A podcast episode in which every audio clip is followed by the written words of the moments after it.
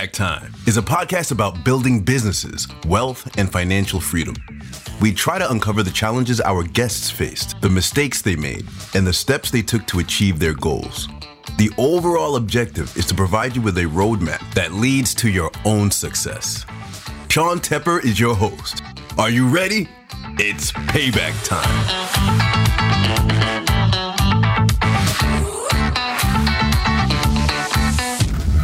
As investors, we need to look past the numbers and look at the business. Those that know me know that I love the SaaS business model because it's highly scalable. In this episode, my next guest talks about his background, why he created a SaaS business, the pros and cons of SaaS, and what to look for when investing in a SaaS. And for those entrepreneurs out there, he also provides some actionable growth hacking techniques on how to quickly grow your business. Please welcome Jeroen Hoffman. Jeroen, welcome to the show. Thank you for having me, Sean. Good to have you here. So, we're going to be talking about a SaaS business, specifically your SaaS. But first things first, let's learn about your background. So, why don't you tell the audience a little bit about yourself? Yeah. Jeroen Hoffman, uh, based in Utrecht in the Netherlands, 35 years old. I went to college where I did commercial economics. It was kind of related to sports, sports marketing. I learned that my English wasn't that good when I was in year three. So I decided to go all in and, and did my internship in Australia did it for six months. And my next internship was in, in America. So I kind of got that international background already from there. When I came back to the Netherlands, I joined uh, a really traditional company, started in sales, doing cold calls, like uh, 60 to 80 calls per day. Uh, you know the drill. And then uh, basically just targeting revenue at the end of the month. When I kind of got what I wanted uh, there at one point, when I became an account manager, I thought, is this it? So uh, I, I was pounding to get there for a year, year and a half. When I got there, I was like, well, this is no fun anymore. That's when I got into the in the startup world. I went to a startup in Amsterdam, which was really bootstrapped, uh, low on cash. So I think after six months already, it was really hard to pay everybody and to to maintain a business. So I kind of became a freelancer where I did a lot of sales jobs for startups. And when I was doing that, I was just applying, I guess, to other freelance jobs. And then suddenly I had three interviews via Zoom. And before I knew it, I was in Finland. So uh, I joined a company called Leadfeeder, worked there for around four and a half years. Same tra- trajectory, started in sales uh, and left the company as head of CS. And CS stands for customer success. So basically making sure that the customers are successful and get value out of the product. That a team of 25 people there and during that time, I started my own startup, uh, which is called Reditus. And I think we're going to talk about that a bit more, more later. But I did the yes. technical launch during when I was still working at uh, at, at Leadfeeder. Smart. So, yeah, we're going to talk about Reditus. And what we're going to do is because a lot of the audience, especially Tykr, they don't know already, they know I, I really love SaaS businesses. I'm a tech guy. That's where I spend most of my career is in tech. So, I really like the scalability of SaaS. We're going to talk about how you're building a SaaS, the pros and cons, and what the audience can look for when they're looking at SaaS businesses. We're going to help connect the dots a little bit. So, first things first, you building your business, why did you build Reditus? What what need or what problem did you see in the market? Yeah, yeah. I um I mean, I love SaaS, and then we're going to talk about that later. But I guess like uh, I'm a SaaS affiliate. We're gonna we're gonna talk about that maybe later as well, which basically means I refer SaaS companies, and I would earn a commission if somebody uh, gets a paid subscription via me. I'm always affiliate of around 80 SaaS companies, so I, I built my own website. It has around 25,000 organic visitors per month, so it grew really nicely. Uh, but what I figured out is like all the programs I'm using to actually um, see how am I doing, they weren't working as they should. Like either I had to log into all the separate portals or one tool which allowed me to manage multiple programs didn't really track things as it should. So at one point I got so frustrated that I just decided to build my own tool. So I wanted to build a passive income by just becoming an affiliate marketer. And now I'm bootstrapping my own company, which is a lot more work than, uh, than I imagined when I when I was trying to build a passive income for myself. Sure, sure. That makes total sense. So you saw a clunky process with other platforms, and I I can attest to this because I've used other affiliate programs. Um, to the audience out there, Tykr uses Reditus. So we we work with Jeroen and his platform. For those of you who do uh, use our affiliate program, that is actually Jeroen. That's his tech stack. And it allows us, I love how easy it is to sign up from the user standpoint. And then from the admin side, we can track everybody who's an affiliate, see what kind of um, clicks they're getting, see what kind of revenue they're generating, and then make sure we we pay them on time. Your platform solves those problems. So I can agree. I've seen I've seen some clunky models in the past. Yeah. Thank you. Yeah. Now you did mention that you're probably putting in a little more time than you anticipated. And that's okay because a SaaS business, I kind of refer to it as it's this giant boulder. You're trying to get the momentum of this thing moving. In those first few rolls, it just takes so much effort. But then you get this momentum. And that's for SaaS. It's like that flywheel effect, I think was mentioned in the book, uh, Good to Great. Jim Collins. And um, you get that momentum. So you're still in this phase where you're really pushing this thing. You got customers joining. But let's dive in. How are you growing this company? Yeah, so I'm I'm doing it bootstrap, which basically means is I did not get any external funding. So I'm basically putting my own own money in, and like it's kind of the same as investing, right? As in, if you do it with your own money, you don't have a big bucket, so it takes a really long time to actually start building profit, and that's what I'm basically doing with my own business. As in, I'm not taking external funding, so I can't make these big jumps quickly, but I'm doing it slow and steady. And like if people uh, like investing, then it, it is gonna compound it over time, and that's basically what we're also also doing at Reditus. Gotcha. And how big is your team? We're now with three full time and a kind of three plus, which are on and off when we need them, basically. The three yeah. full time people, including yourself, what are the roles? Yeah, so I mean, I'm do mostly the sales and marketing. Then we have a growth hacker who basically tries whatever he can to to grow the platform. So it could be recruiting affiliates, could be uh, generating SaaS clients, it could be basically anything and then we have a developer who develops a product. And uh, right. then for me i'm kind of the product manager and the, and the, sales guy the marketing guy. So doing whatever needed on the on the business side. Really a few hats. Okay. And how are you getting in front of other saas businesses? Because that's really like like Tykr a great customer. You're a saas but you also work really well with saas businesses. How are you bringing them into your ecosystem? Yeah. I mean i like the long term uh, ways of, of growing. So, for example, for a business that is that is this SEO, right, where if you do a query, you find an article, you find a tool, and then that would be on top. So that's basically our long term goal is to to go that route. So we're publishing content. I think like one blog per day. Uh, we're also doing things on the distribution side. So it's not just publishing content, but it's also making sure that content does something. Uh, so it actually gets shared, etc.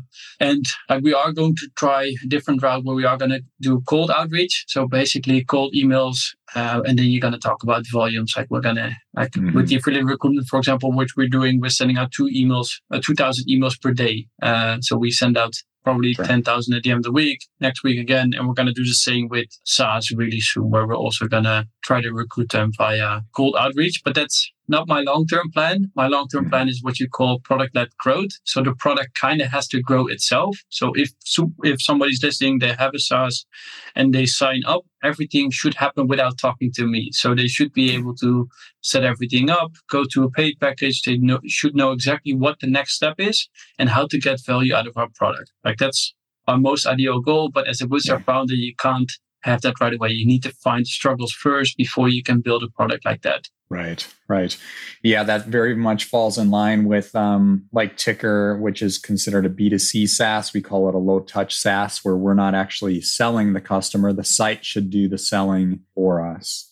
And that way yep. we can really focus on marketing. And I really like networking and and getting out there talking to people. So I don't, nobody has to be on the phone like, hey, you should join Tykr. You know, it sounds like your model is very similar. You want people to, you know, find you. We're going to talk about LinkedIn there's some hot tips here our audience can extract from this episode because you're a specialist with LinkedIn marketing.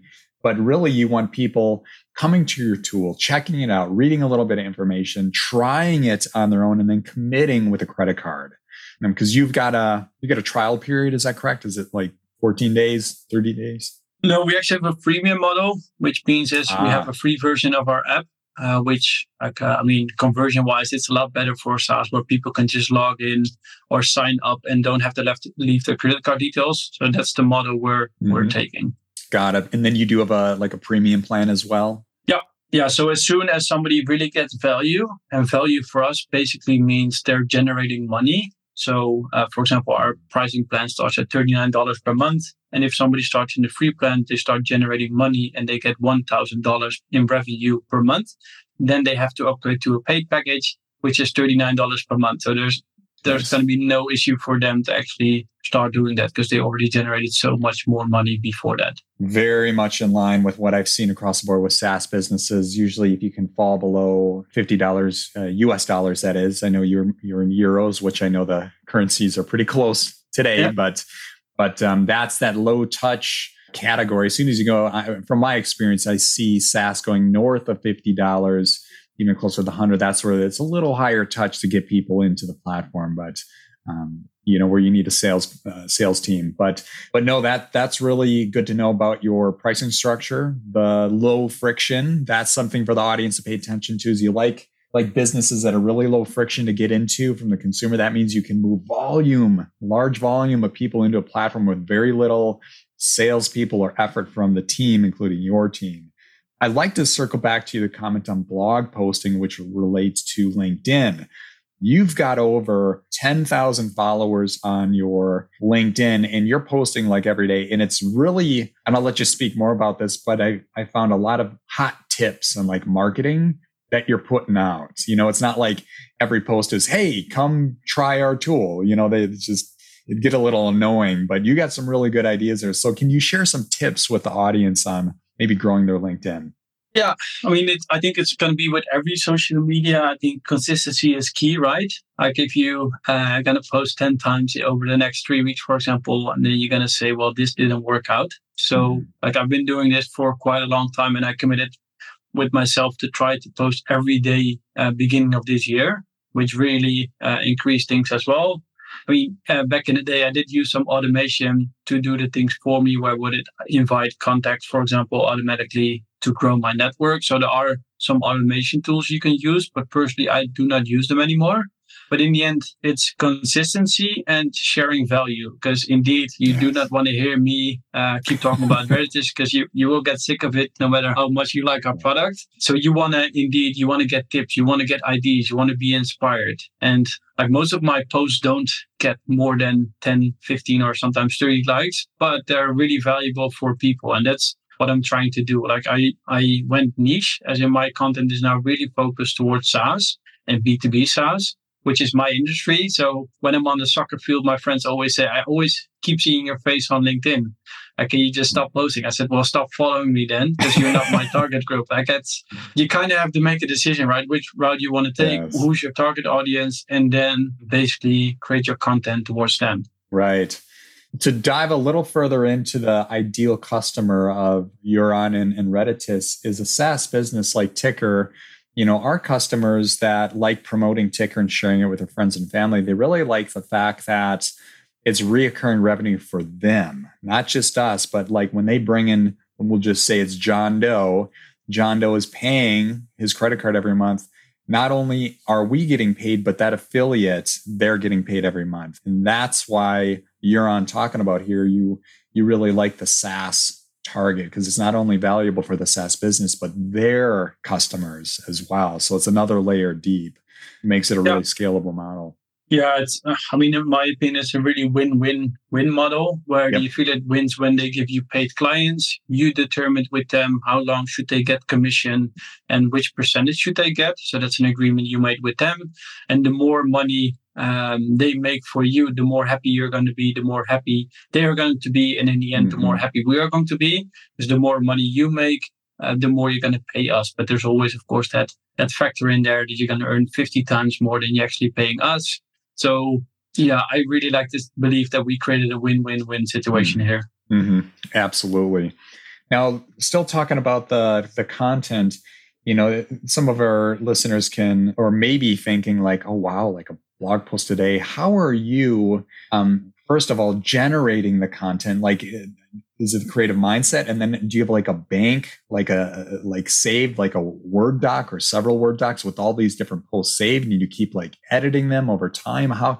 What's your process? Yeah, I mean, my process is outsourcing. That's uh, that's a magic keyword here. Like I can't do everything myself. As in, where uh, just put for me putting the blogs live already takes me quite a bit of time. Like, can you imagine me writing them? Like, I wouldn't be able to do that because that would just hurt the sales side. Um, so I outsource a lot, and like with platforms like Fiverr or Upwork, you can just outsource everything. So for the other side I have, I do the exact same thing, a blog per week, and I even outsource the keyword research. So what should be the blog about? What should be the headline? What should be the middle points? And then I have somebody do that who's really good in that. And I basically give his document to the writers, and then the writers would basically write the articles the guy researched before that. So I'm kind of just uh, putting orders out. Okay, I want to yep. produce 90 blogs in the next 90 days. Can you give me a list of the good uh, blog posts we could write and then I would pass them along to writers who are going to write it for me. So mm-hmm.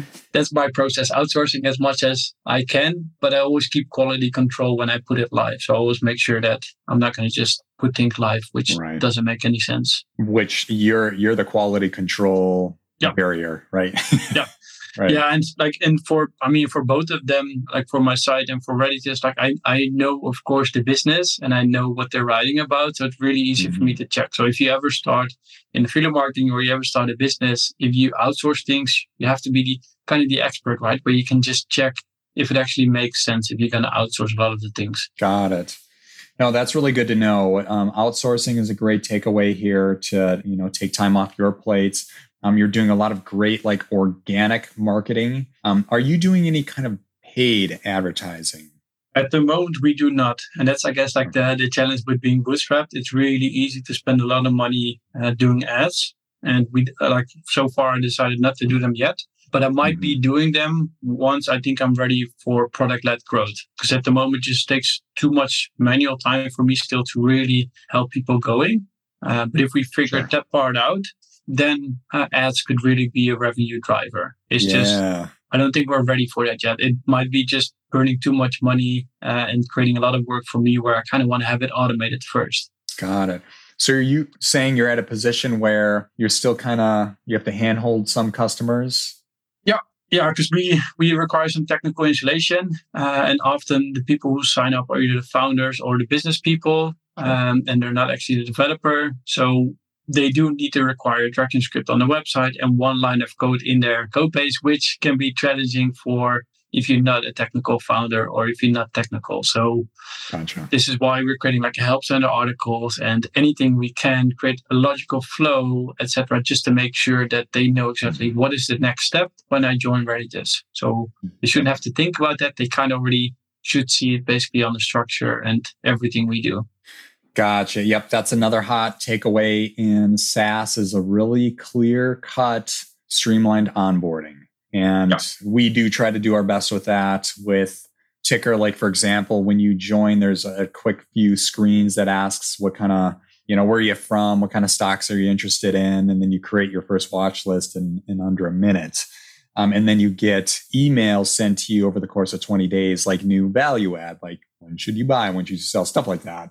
Um, so stuff like that I found to be really helpful. We also have some videos on our YouTube channel. Do you are you creating any videos that might level up your onboarding too? Yeah, yeah. So like we mostly have them in the help center where um, I write everything out. But if somebody needs to install, mm-hmm. install a tracking script, they could also watch a video and they basically see me doing it and they mm-hmm. they follow the exact same steps. But it's purely, I guess, like guidance on how to do something yep. basically. So we do have them, yes. Got it. Got it. Let's take a quick commercial break. Do you wish you would have bought some stocks earlier? Imagine you had $5,000 to invest. Let's say you bought Amazon stock in 2010. That $5,000 would now be worth over $95,000 today. Let's say you bought Tesla stock in 2013. That $5,000 would now be worth over $220,000 today. And let's say you bought Netflix stock back in 2012. That $5,000 would now be worth over $245,000 today. Do you feel like you find out about opportunities like this way too late? What if you could find great stocks before they become mainstream news? And what if a software found those stocks for you? With Tykr, you can find great stocks before what feels like the rest of the world finds out. No matter if you're a beginner or experienced investor, Tykr will help you find great buying opportunities and get a head start on your wealth building journey. Get started today with a free trial. Visit tykr.com. That's T Y K R.com. Again, tykr.com. So, just to take a step back, you know, now we're looking at SaaS overall. What are some of the pros and cons of a SaaS business? I mean, the biggest pro is, of course, it's monthly recurring revenue. And that's the, mm-hmm. the measure almost every SaaS company looks at, or they look at annual recurring revenue. So, like any subscription is either of almost always going to be either monthly or annual. So that's why those metrics are going to be important. And like for the investment industry, um, you want to have like the compounding effect, right? And you have it in in SaaS as well. So if you're able to maintain your clients, so uh, if we are able to keep you happy and we are able to add more clients on top of that, it's going to be like a really good growth for us. And if we're even able to upgrade you to a higher package because we generate a lot of money for you, we actually uh, get more money from you and we're able to get more clients in, which is going to accumulate like really fast. And that's what I like about the SaaS product because you can really scale, as in you you create mm-hmm. a product and like we made it international from day one. So when you look at like our app, it's being used almost all over the world already, even though yeah we haven't been around that long already. So mm-hmm. there's really no limitations as in where we can get our clients or affiliates from. Yeah. Agreed, and especially with your model, is you could you could have customers all over the world because SaaS could be it's especially today post COVID or, or, when COVID was at its worst, you could say people are going remote all around the world. So you could really start a SaaS anywhere. Just to compare, and this is good for the audience to know, is you know if you were to get to 10,000 customers, if uh, you had an agency or a service business, it would be a lot of liability, meaning payroll, a lot of people coming onto your business. Then I look at a business like e-commerce. You know, a lot of people like creating a Shopify site or Squarespace you have a lot of inventory, a lot of costs against your goods sold. And um, with a SaaS, you don't have those things. You can keep scaling. You don't have to add as many people in the business, and then you don't you don't have to sell a physical thing. You're not selling a widget or a T-shirt or right something exactly. on Amazon you don't have to ship anything. You don't have to worry about uh, people shipping it back, things like that. I mean, they might ask for a refund if they really don't like the product, but that's that's all. So, and you don't need like a big warehouse. Of mm-hmm. course, you need uh, to maintain your database, etc. But that's a lot cheaper than actually having a physical location or shipping physical products or anything like that. And right. I guess the only thing I want to add here is what what I found really interesting, and of course now I'm building a, a platform, but was the affiliate marketing side uh, of SaaS because then you don't actually have to have anything, right? I mean, you have to have a mm-hmm. site or you have to have a network, but you can basically recommend somebody else's product. So you didn't even have to build anything, mm-hmm. and you can mm-hmm. earn recurring um, revenue stream just by referring somebody else to somebody else's product. And right. that's that what I found really interesting because you can just find the top programs you like, and then you can start referring those, and you can earn extra money just by mm-hmm. putting your network into place. Right. No, I, I, I completely agree. I'm a I've always been a big fan of the affiliate model, and I I come from a place where I've worked for a lot of large public companies. They don't really call them affiliates at that level; they call them more channel partners, and they'll partner with like. For example, a, a good company that I've worked for is Kohler. Kohler is known for manufacturing showers and sinks and toilets, faucets and whatnot. And their channel partners are like Costco or a Home Depot or um, smaller in the in the Midwest. Those may be familiar with like a Menards or something like that. But those are the companies you partner with, and they move the volume. You know, and they take a cut, of course, of every product sold, but that creates that scale. And at the SaaS level, um, you can go even faster. You know, you create those same level partnerships with people who have a big audience. You share the revenue with them, and my gosh, the flywheel can spin really fast. Exactly. Yeah. Let's flip that equation to cons. What are the some of the negatives here of a SaaS business? Um, I mean, there's a lot of competition, as in because it's easy to launch. Uh, mm. It is mm. easy also to to have big competition like pretty quickly. Um, and if you do it like us, like it is going to be slow and steady. So it is taking a long time to actually hit those milestones you want to hit.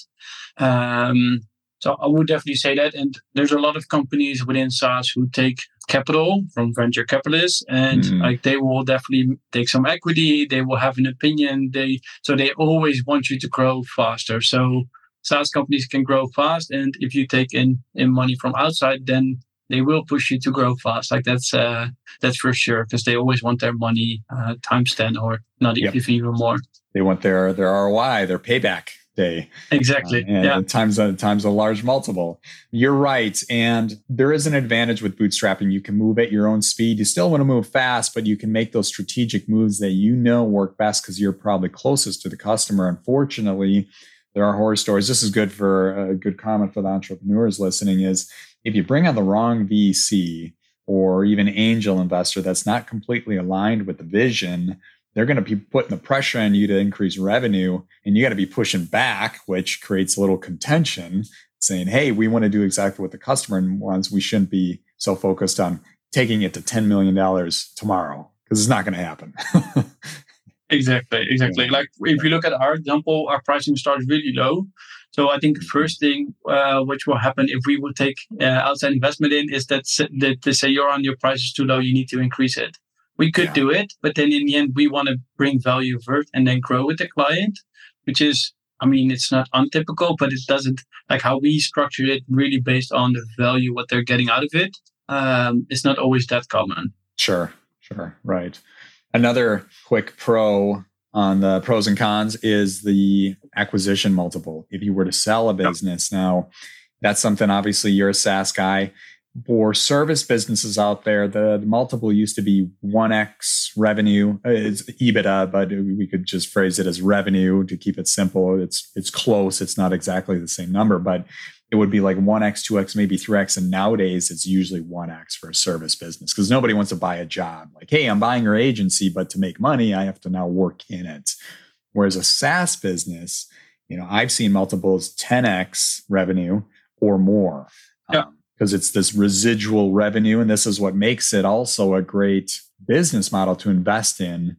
You know, if you're a stock investor, you're looking for a SaaS that there's that sustainable, reoccurring revenue there, that residual revenue. Exactly. Like it's it's definitely, in my opinion, a good place to invest in. You just have to make sure that you find the right ones, of course. Were there any um or there are any like publicly traded SaaS businesses that really inspired you Ooh, it's a good question because like I'm not too much into stocks because I'm putting all my money into into my SaaS, so I, am not sure if they. Uh, but they're definitely. I mean, I think Slack might be publicly traded, right? Um, yeah. For example, they're like a really good example, in my opinion, of product-led growth. As in, anybody can sign up and you can go through the entire flow, and they, they really have good marketing. Uh, I think HubSpot, for example, is publicly traded, maybe as well. Um, what was the name of it? HubSpot. Oh, CRM. HubSpot, yeah. I think is private. Okay, yeah. I, I mean, and but Slack, there are some. Yeah, Slack is too, but still, you're in the right ballpark because they're well-established SaaS businesses. Yeah, exactly, and like that's. I mean, if they're probably traded, then I would definitely go for for something like that where they're well-established, mm-hmm. have a good brand, and they kind of are like the thought leader within their industry. Right. So of course you can go. You can always go wrong nowadays, but uh, it's mm-hmm. it's almost a safe bet. And if you would split it, then uh, it's definitely like a safe bet to gamble within within SaaS. Yep, a good um, uh, since you were talking HubSpot, a competitor, somewhat competitor would be Mailchimp. Mailchimp was acquired by Intuit. Intuit is a publicly traded stock, actually, company I'm looking at to start buying myself. But yeah, that, that's a great example. Is you'll see these publicly traded companies they'll buy a SaaS because it complements other products they already have in their ecosystem. So that's something that could happen to a company like Reditus. Yeah, yeah. Because if somebody already does something for for clients and they think this is going to be a good addition for them, then they mm-hmm. can just buy us and implement them in, in their own system, which happens a lot. Right, right. Now, if somebody's looking to invest in a SaaS business, is there any, like one big thing? I know you mentioned monthly reoccurring revenue. Um, you also mentioned competition. What is one, two, or maybe three things they should really look at when looking for a SaaS? Yeah, I would um, like I don't know how how deep you can go in and look into the numbers, but for example, a really common metric is to look at LTV CAC ratio, which means lifetime value versus customer acquisition cost, which allows you to quickly identify is that company profitable or not. Um, so a lot of companies, of course, have funding and they can actually uh, invest more into acquire companies than they can actually get out of that, which is mm-hmm. uh, not a good idea. But often they say is um, you need to get at least three times um, the revenue out of a client that you invest into acquired in the first place. And then customer acquisition cost basically contains like the marketing cost, the sales cost, right. everything related to acquire that customer. And then lifetime value is just a prediction on how long do you think that client would remain uh, with you. Because of course you're not going to wait 36 months to figure out if they're still with you, but you kind of use the data which you already have on average to figure out okay this is the average sure. life cycle uh, somebody stays with us and then if they pay this amount of monthly recurring revenue we do time that and that's the easy calculation of lifetime value like there's more complicated versions but that would be an mm-hmm. easy one so in other words just to summarize you want the lifetime value to be three times more than the costs going into acquiring a customer at least yeah yeah this is like the healthy um at least a healthy way of, of, of looking at it and I mean, there are other ways. Like um, I used to be head of uh, customer success, right, to get mm-hmm. value. So churn is is another metric you want to look at, which basically means is the clients leaving the company. So what is the churn rate? And you always put it into a certain percentage. And if you're really, if the company is really good, they actually have a negative churn, which means is they are able to uh, upsell their clients. How do you say it? Uh, they, expansion revenue yeah, they, they expand more than, than what they actually lose. So they're not mm. filling up a leaking bucket, as you would call it. So they're basically uh, topping up already with their expansion of their clients, which is really, really good if you have that. Right on. That's, and, and for the audience, these type numbers you probably won't see on the, you, well, you won't see them on the income statement or the cash flow statement, but the earnings reports. If you like drilling into reading earnings reports or watching a YouTube video, earnings reports, you can drill into what Jeroen is talking about here. That that's really good stuff there to dive into the the math, yep. those, those individual numbers. Yep.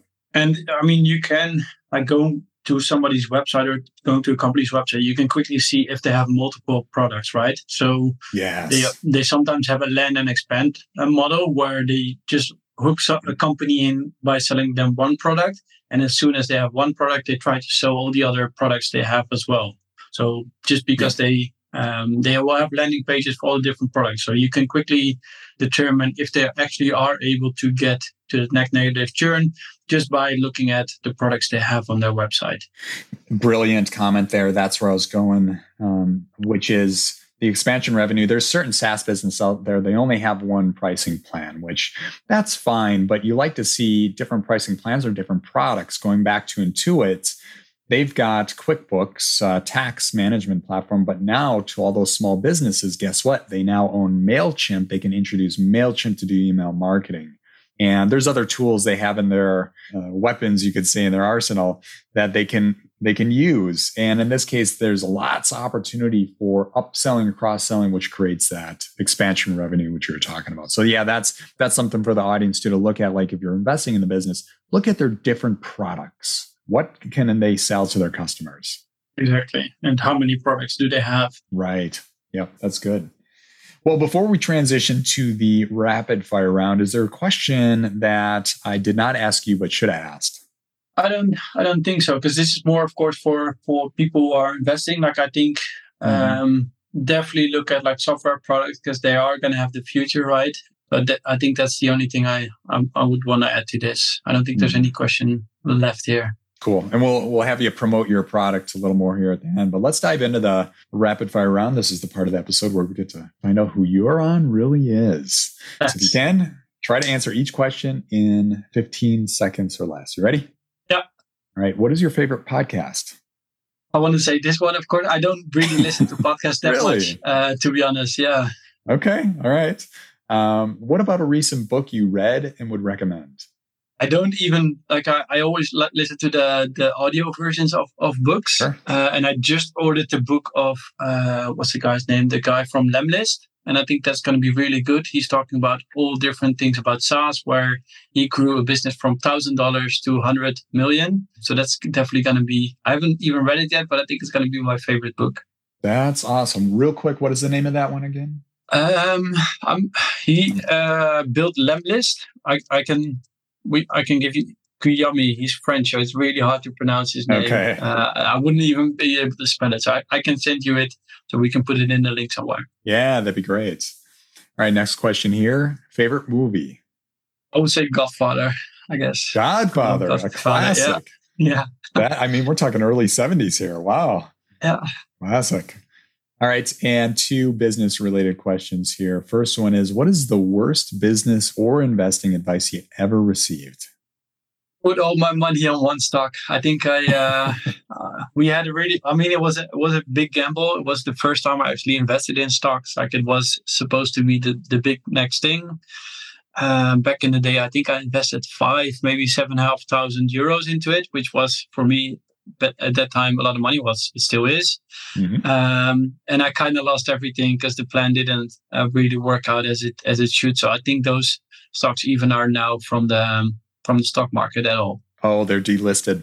yeah yeah Uh, okay. Probably a weaker business. Was I'm curious, was it a penny stock? Was it like less than five dollars? um it yeah it was yeah that's i guess we i think it was like a dollar dollar 50 or something and it it, it has came uh, above five but then it uh went down again and we Yeah. we bought it at the dip but then we didn't know it it went went dipping far, further i guess Mm, ouch. Yeah. Yeah. All right. Let's flip that equation. What is the best business or investing advice you ever received? Patience patience and uh consistency i guess like uh, i mean if you really want to have success then you have to wait for it and uh, you need to make sacrifices as well so if you want to live the good life later then you will need to make sacrifices today so you can't have both right you can't go to dinner every night um, Right. this week and have a million dollars in your bank account No. in, in five Yeah. years i mean maybe some people can but To build it right, it's not instant gratification. That's for sure. Exactly. exactly. So you have to have a long breath if you want to get the uh, the long term results. Yep. And next question here's a time machine question. If you could go back in time to give your younger self advice, what age would you visit and what would you say? I would definitely uh, say to myself that I need to experiment faster with uh, building my own business. Like I, I think I started my first website when I was 30. Uh, looking back at it now, Hmm. I should have done it way, way sooner. So there's so many potentials where you can quickly grow business or you can invest in stocks like with an app like Tykr where you can quickly find Hmm. out which stocks you need to invest in. Like I should have done that uh, sooner, but I was, I guess, enjoying life a bit too much without worrying about the future. But if I just invested 100 euros per month, for example, it could accumulate it, it could compound it. So I should have done that. Yeah, good advice. Well, all right. If there's any entrepreneurs out there that want to grow their business using affiliates, I highly recommend Reditus. So, where can they reach you? So they can find us at uh, or they can search for my name, Jeroen Hoffman, on LinkedIn. Mhm. And basically, indeed, we help B2B SaaS companies to grow. But again, you can also uh, not build a SaaS company and just start referring companies like Tykr, like Reditus, or any other SaaS company who joined our platform. Cool. Well, thank you so much for your time, Jeroen. This is great. Thank you, Sean. Thank you for having me. All right. We'll see you. Right.